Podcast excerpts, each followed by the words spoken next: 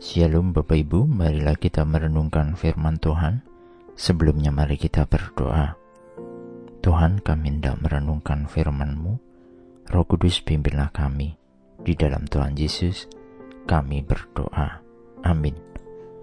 Bacaan saat ini diambil dari Nehemia 1 ayat 5. Nehemia 1 ayat 5. Kataku, Ya Tuhan, Allah semesta langit, Allah yang maha besar dan dahsyat, yang berpegang pada perjanjian dan kasih setianya terhadap orang-orang yang kasih kepadanya dan tetap mengikuti perintah-perintahnya.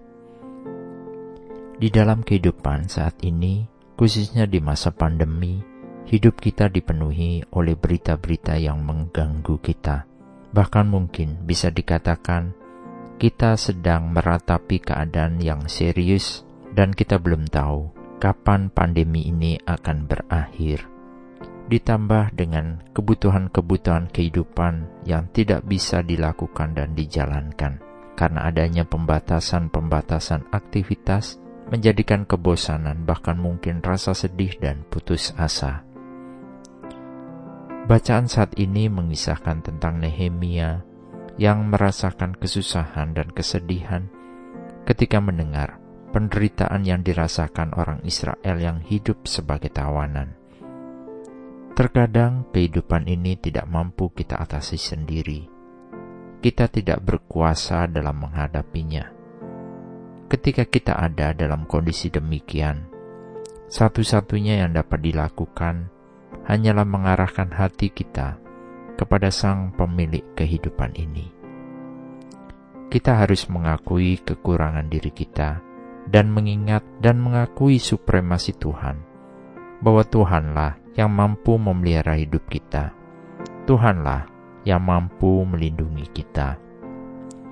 Pengakuan ini hendaknya diwujud nyatakan dengan mengasihi Tuhan dan menuruti perintah-perintahnya.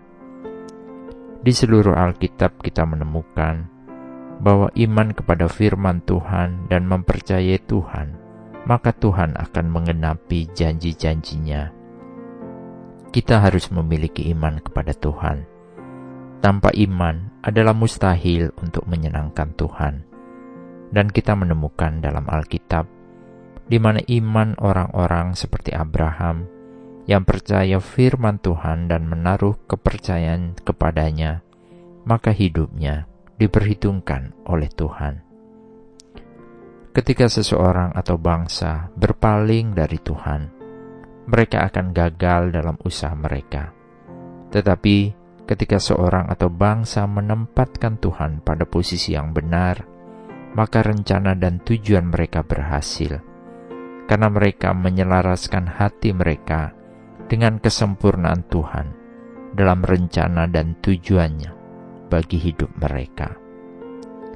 Jadi, janganlah kita mencoba mengandalkan diri kita sendiri untuk mengatasi masalah-masalah di dalam kehidupan ini, tanpa kita terlebih dahulu membawanya kepada Tuhan dalam doa dan permohonan.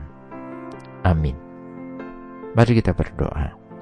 Bapa Surgawi, terima kasih atas keteladanan hidup Nehemia yang segera berpaling kepada Tuhan dalam doa dan permohonan ketika dihadapkan pada kesulitan yang tak dapat diatasi. Kiranya kami dengan cara yang sama datang kepada Tuhan dalam doa dan permohonan agar kehendak Tuhan terjadi di dalam hidup kami. Di dalam Tuhan Yesus, kami berdoa dan memohon. Amin. Tuhan Yesus memberkati. Shalom.